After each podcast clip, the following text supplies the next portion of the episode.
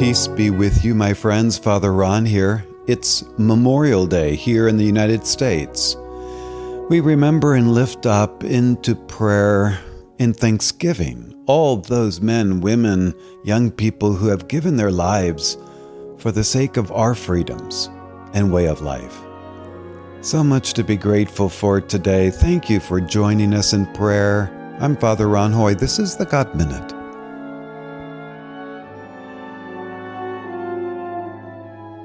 In the name of the Father, and of the Son, and of the Holy Spirit. Amen. Amen. O Lord, open my lips, and my mouth shall declare your praise. A reading from the first letter of John, chapter 3, verse 16. This is how we know what love is. Jesus Christ laid down his life for us and we ought to lay down our lives for our brothers and sisters. The word of the Lord. Thanks, Thanks be to God. God. A good number of years ago, I had the privilege of visiting my community's mother house in Paris, France, where St. Vincent began and formed us as a community of priests and brothers, the Vincentians. And as wonderful as that experience was for me, it was overshadowed by another unexpected one that was both tragic and so profoundly moving. Along with a small group of friends, we traveled east from Paris to Normandy, France, and specifically Omaha Beach, where the turning point in World War II happened D Day. And if you've ever watched the opening scene of Steven Spielberg saving Private Ryan, you know what an awful place it was. And I remember so clearly that day, I kind of broke off from the group so I could be alone in the tall grass and the remnants of cement bunkers that lined the hill above the beach the place where the Germans were under cover, slaughtering those who came from the water. It is now an eerily quiet and, I don't know, oddly peaceful place. At one point, I just laid down in the tall grass facing the open sky and lying there just trying to imagine what it was like for so many men, no, boys really, they're in their teenage years, to be lying the same way as I was, but with bullet holes in your side and their lives being bled out. Being so far away from home and those you love, and knowing you're dying here in a foreign place with no one but enemies and the smell of death all around you. God, I, I literally can't imagine it. Not but for the sake of remembrance would I even want to. But that day, lying in the grass, I was sobbing uncontrollably, just thinking of the sacrifice. All these beautiful souls who experienced a terror that even in my wildest dreams I couldn't imagine. 17 year old whose lives were in front of them, slaughtered and cut short for me, for you, for freedom. It's the same kind of sacrifice that happens at every Mass in every Catholic church around the world. A complete surrendering of oneself and one's dreams and hopes, all for the sake of another.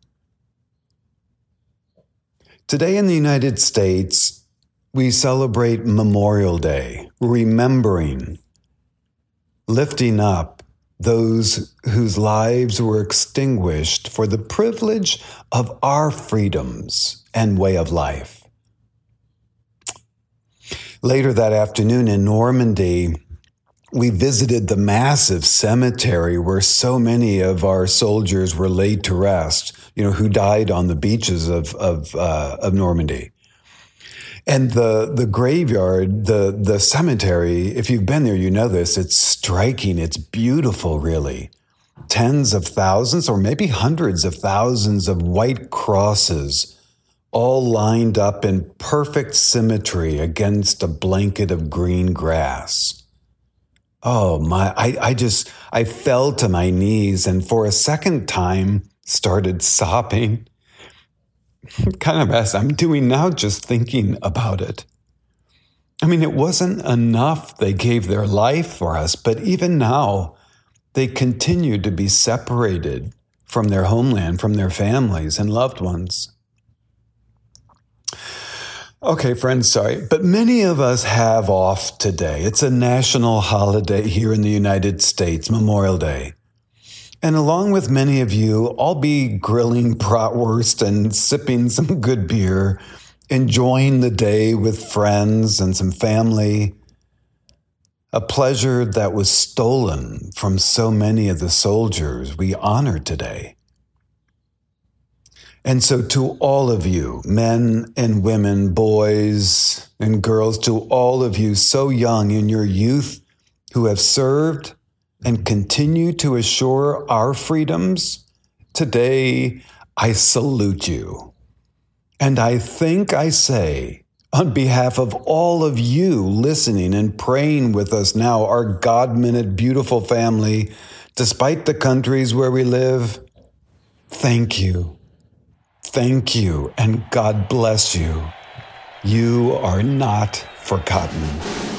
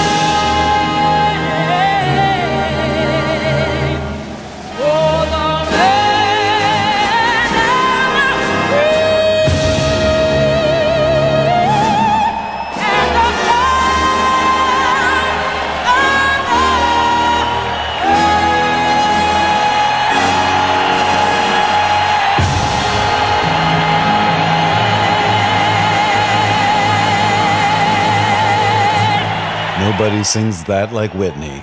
Thank you for being here, friends. May Almighty God's blessing be upon you. In the name of the Father, and of the Son, and of the Holy Spirit. Amen. We'll see you tomorrow.